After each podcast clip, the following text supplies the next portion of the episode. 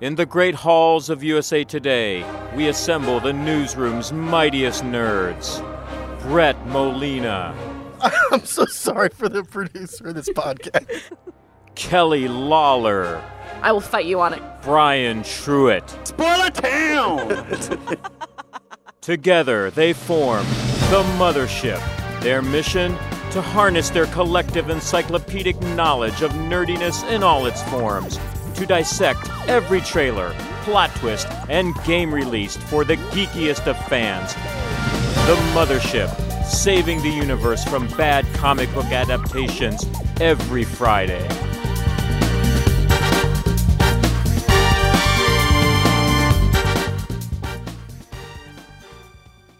All aboard the mothership, the Geek Culture Podcast from the USA Today Network. Thanks for joining us and happy Friday, everybody. Happy Friday, Brett. Uh, let's meet the crew. I'm Brett Molina. I play video games. And what's been getting me through this week is Tiger King, which is on Netflix. And I'm sure a lot of you have heard about it. It is this absolutely insane show about basically this guy who owns like a zoo that caters, I think, mostly to tigers. And I'm blanking on his name. Joe Exotic. How could I forget Exotic, that name? yeah. yeah. And just kind of talking about his life and all the drama that goes around people that basically keep exotic animals. It's nuts. Have to watch it. It is nuts. 100%. Yeah. And I'm Brian Truitt. I watch movies and I've I've watched some Tiger King this week. Played a lot of Animal Crossing, as we know. Yes. Um, a lot of Madden. When Xbox is working, the EA servers and everything have been like all wacky. Um, yeah, and reading a new Stephen King book, which I can't talk about yet, but that's that's been cool. We'll save that for another episode. Indeed. Um, if this is your first time listening, welcome. New episodes of the Mothership drop every Friday, and you can subscribe for free on Apple Podcasts or wherever else you like to listen. While you're on Apple Podcasts, we would love it if you could write a quick review about the show. It helps other fans who like nerdy pop culture find our show.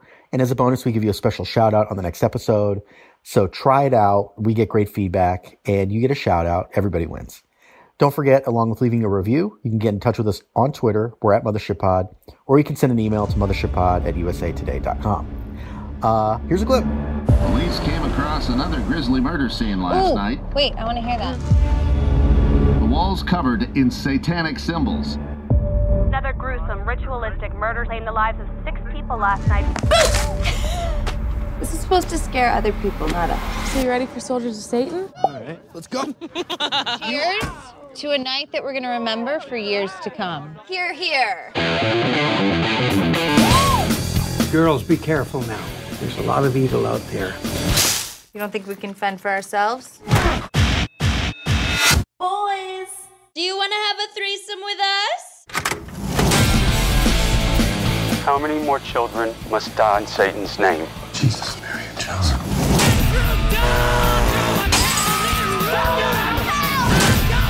Why are the police here?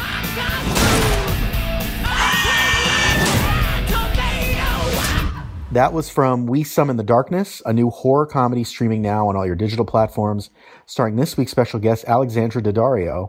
You may have seen her in San Andreas and Baywatch, as well as HBO's True Detective. And in her new 1980 set outing, she stars as the wild child daughter of a famous televangelist played by Johnny Knoxville, of all people. And she and her girlfriends go to a rock show, meet some boys there. They go back to her dad's palatial pad, and without saying too much, things get super crazy and very bloody. Uh, Alex, thanks for joining us. Hi, how are you? Good. Well, um, t- so first of all, tell us a little bit about your We Summon the Darkness character. It's a wild part for you. What what what did you really like about finding your character and kind of like going crazy with it? Yeah, I I um I really liked the way the script was written, and I liked the opportunity to sort of let loose and just not be perfect and just play someone wild and a little insane and and um, just this sort of there's an aspect of sort of the misguidedness of youth and just sort of like plowing through things without really understanding why you're doing it or convincing yourself that it's justified that I was drawn to because that's sort of what it what it is to be a teenager. Um, not that my character is a teenager, but it's that kind of sense of wildness, and that was really fun. Right. So you've done a lot of different movies in your career between romantic comedy, disaster flicks, action films. What is it about horror that appeals to you? I like horror. I think it's a really interesting genre that there's so many different layers to the genre and different ways to approach it. But we've had so many, it's a really cool opportunity to, horror films tend to be a metaphor for things that are a lot deeper. Um, like even Texas Chainsaw was sort of a metaphor for how people were feeling during the Vietnam War and, and the sort of madness of that. And, you know, it follows is a metaphor for, you know, being a young woman and all that. And I think that it's a cool opportunity to let loose uh, and um, just have a lot of fun, A, and B, tell something that has slightly deeper meaning in, in a really wild and absurd world. And I really enjoy that sort of the absurdity of, of some of these worlds that are created. Well, and your movie is very much about the cult of personality, which you know we we have very much in our world. And like in your movie, it's your character's friends kind of hang on, you know, your every word, and then your on-screen dad has a whole flock of followers himself. So it's it's it's very much kind of tackling that cult of personality theme. Sure, and just you know that you see through a lot of these, you know, even like Tiger King, a lot of the people who try to step up to lead something really come from a place of uh, something really terrible happened to them or they were drawn into sort of a false world. And um, and it's all the you're right the cult of personality false bravado sort of wildness and not really understanding what it is you're doing. You just have justified the reasons for doing it and and discover that you have an ability to manipulate or an ability to control and and you know how to do that but you don't even really know why and um, it's very interesting so Johnny Knoxville plays a key role in this movie, and uh, you know a lot of people know him from stuff like Dukes of Hazzard, and I still remember him back in the day when he was doing Jackass. Um, what's he like working with on set? Oh, I um, very professional and very very concerned with safety. Um, I think because of his years on Jackass, I mean, I didn't talk to him about this. This is my guess is that for someone who has seen literally everything go wrong, he knows exactly what can go wrong in any particular situation, which I always appreciate on a set because I think sometimes um, you don't understand how wrong a simple stunt can go or whatever the case may be. So he was very, very cautious about safety and very aware of of dangers of certain things, and that was that was really um, interesting to watch um, and very comforting to have him on set when we were doing stunts. That's so interesting because just from his characters, he seems like he'd be kind of a fun prankster type guy. Does he do any of that stuff? Is he just very buttoned up, um, like on set? Well, I didn't work with him long enough to really know if he does. Do, he didn't do that while he was there. Um, but again, you know, I I didn't get to have weeks with him to really know exactly. But what I did find was he definitely took safety very very seriously. What was some of your favorite stunts in this? Because there's a lot of like household objects being thrown around. There's a chainsaw that enters the picture at one point. You know, small flamethrowers. What What was your favorite? It was all fun. I love when the when the chainsaw comes out. That's you know, there's a scene where, and I don't want to give too much away, but there's a scene where some of the characters are um, are trying to basically hotbox other characters with um, like roach spray and that's mm-hmm. a weapon I've never used in a in a in a film before. So I thought that was a pretty cool uh, scene. But you know, I love doing stunts, and I, I again we created this absurd world where you could find both the groundedness and the absurdity of all of this stunts and chainsaws and roach spray and knives and this and that, and and we've got to do a little bit of everything. So you've had Johnny Knoxville as an on-screen dad. And you've also had The Rock as an on-screen dad from San Andreas. Um, who is the cooler parent? Can you even compare those two? It's kind of tough, but I mean, they're both so cool that I can't imagine anyone picking one or the other. I mean, um, yeah, I've been really lucky to have some really, really cool dads on screen. Um, so I'd say it's a tie. So you've worked with The Rock, I know, also on Baywatch. What's he like on set? Again, very professional, really, really funny, kind, just like he's everything that he portrays himself to be in public. He's just a really, really hardworking, really good, good guy. Um, and uh, I, he strikes me as being very loyal. And yeah, I feel very lucky that I had the opportunity to work with him. Uh, you just mentioned the Tiger King, and I saw on your on your Twitter that, that you said you wanted to be one of Doc Antle's wives. Um, what is what has really hooked you about that show? I mean, everybody's kind of hooked on that show, but what specifically about it really you know appeals to you? Look, I mean, I'm a huge animal rights person, so obviously I'm not condoning, and it is hard for some people to watch because of the animal abuse. But these are characters, these people are so over the top, and you can just see that these are people who were not. They had, I think, a really rough start to life, and something drew them to trying to find power. And their desire to find power was through these tigers. Um, and you know they couldn't adopt dogs they had to adopt tigers and then you know you have Carole Baskin who's on one end of the spectrum and granted i i've only seen the documentary so i, I know everyone has you know everyone's saying oh this was wrong this was wrong the people from the show but they all strike me as being opposite sides of the same coin like they're all sort of doing the same thing um, and I'm not the first person to point this out, the Tigers really are a moot point to them. And it's really about people and the absurd things that people do and how sadness and power and can really corrupt. And everything that these people did had nothing to do with the Tigers. And I just find that total, it was just an excuse. And I find that totally fascinating because I'm constantly fascinated by why people are the way they are and why they do what they do. And this is just an elevated version of how absurd people can be. So, do you have a favorite character from the series or one that you're most fascinated by?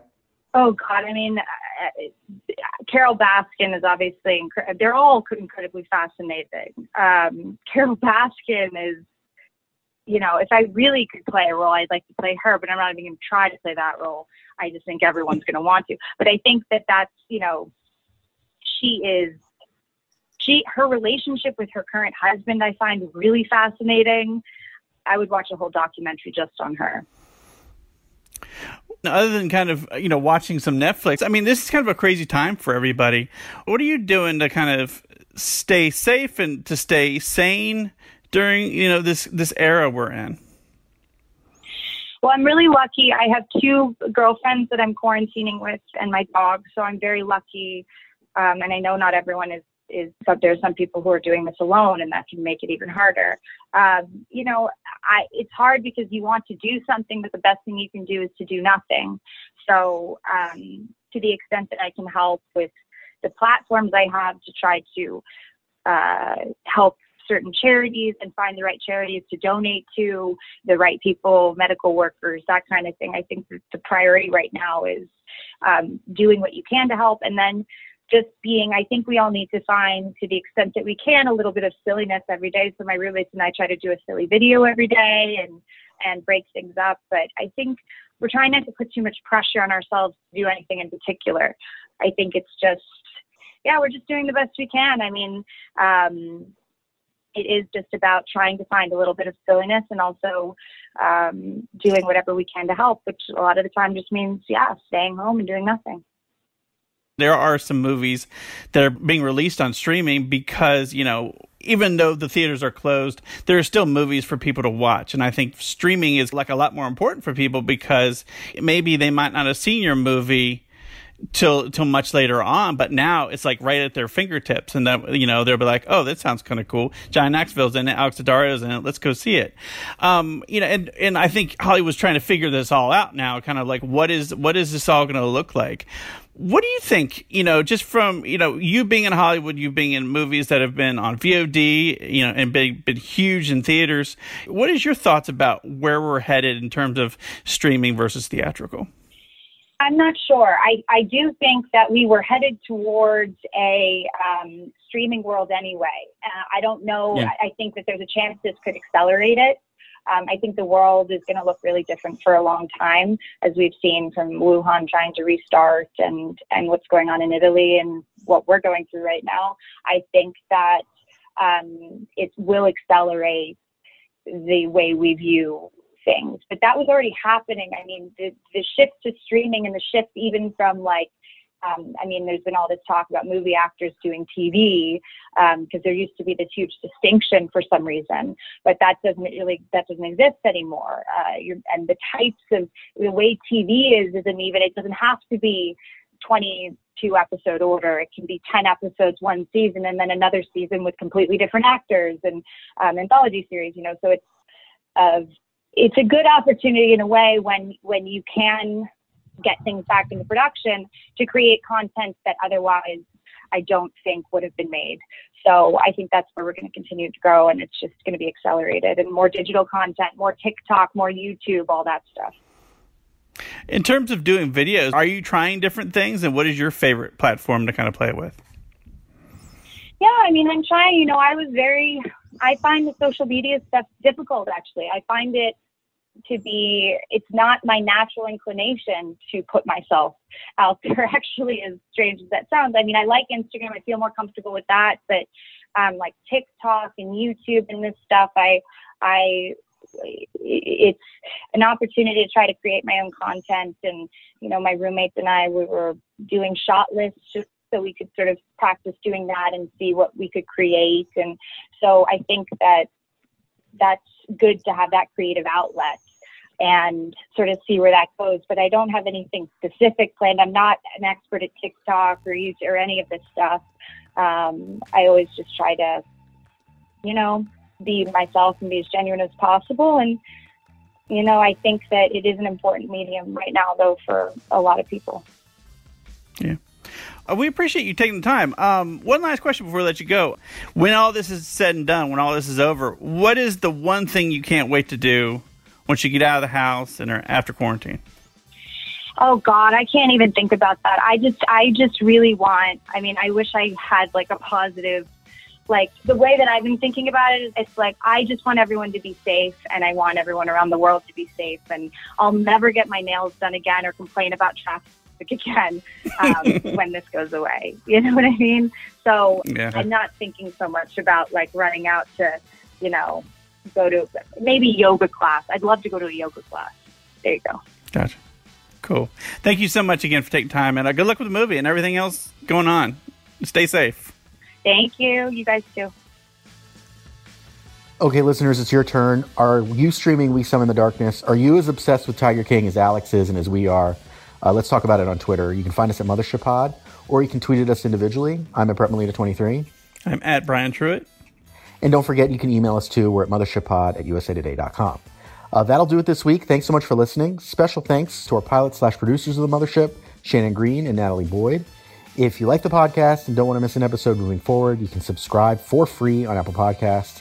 And while you're there, please, please leave us a rating or review. We love the feedback. It is greatly appreciated. If Apple Podcasts isn't your jam, you can also find us on SoundCloud, Stitcher, Spotify, pretty much anywhere you listen to podcasts. Until next week, nerds out. Stay inside.